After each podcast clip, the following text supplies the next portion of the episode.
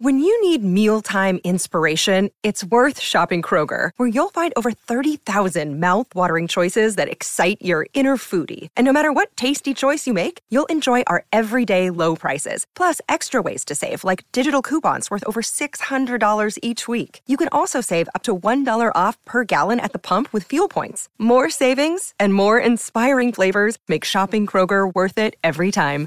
Kroger, fresh for everyone. Fuel restrictions apply.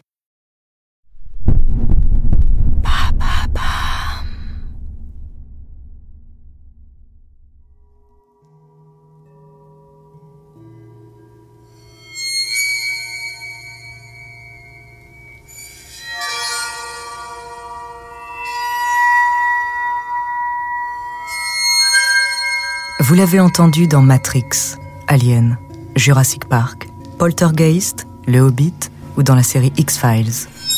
Ce son cauchemardesque n'est pas synthétisé par un ordinateur, mais provient bien d'un instrument, le waterphone. Découvrez sa true story.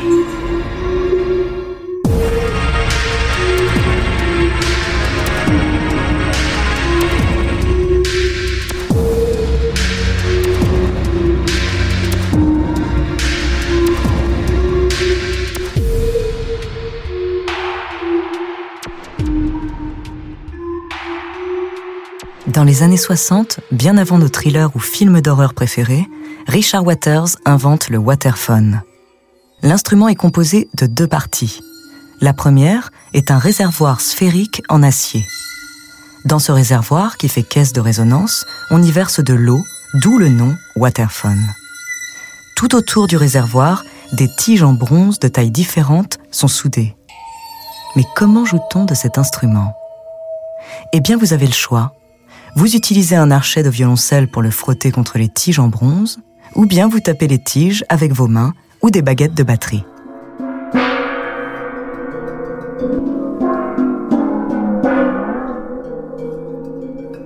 Le son si particulier de cet instrument provient des éléments qui le composent, l'eau, l'acier et le bronze. Il propage le son à des vitesses différentes, créant des ondes sinistres.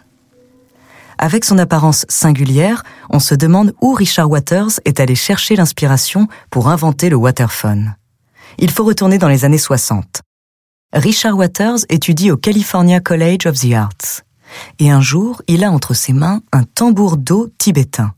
Il va en jouer et ça ressemble à ça.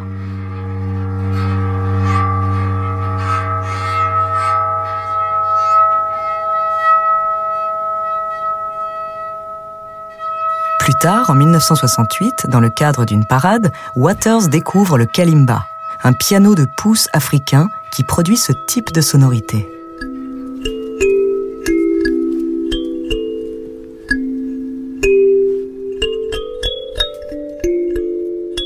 Impressionné par la qualité du son d'un si petit instrument, Richard Waters commence par créer ses propres kalimbas à l'américaine avec des boîtes de conserve et des tiges en bronze. Il combine ensuite ses kalimbas avec des marmites ou des saladiers pour créer de la résonance. Richard amène ses prototypes à son ami Lee Charlton, batteur de jazz, qui a l'idée de verser de l'eau à l'intérieur. Les deux amis tiennent le premier waterphone.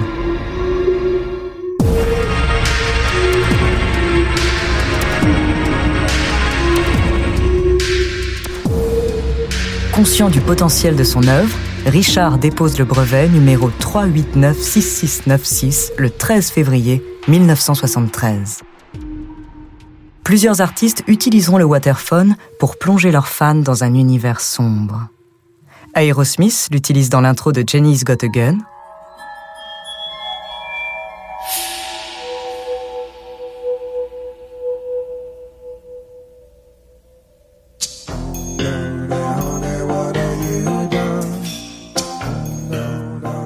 Au cinéma et à la télévision, le waterphone devient un élément essentiel pour des habillages sonores angoissants.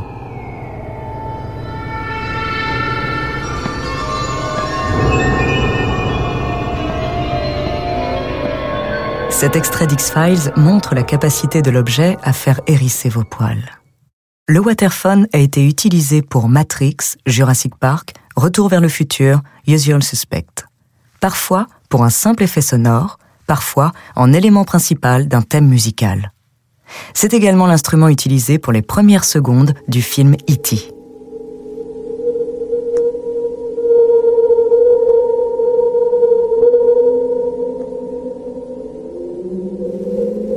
Plusieurs personnes vont tenter de copier le Waterphone, mais sans jamais atteindre le degré de finition de ceux de Richard Waters.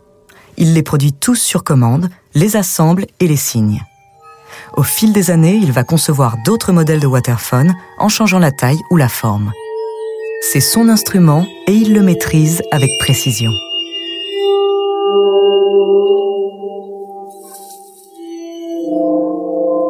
Si certains jouent du waterphone pour nous faire frissonner ou angoisser, Jim Nolman, un artiste et activiste américain, en fait un moyen de communication. En 1982, il sort un album unique en son genre, Playing Music with Animals, The Interspecies Communications. On peut y écouter 300 dindes, 12 loups et 30 baleines. Au cours de ses expériences, Jim Nolman notera que les cétacés semblent être particulièrement réceptifs aux sons produits par le waterphone.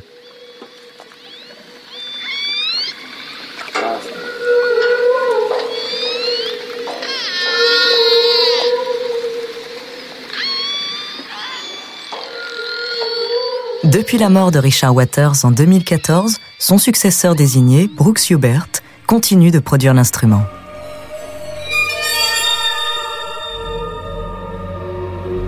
Vous n'êtes pas prêt de dormir.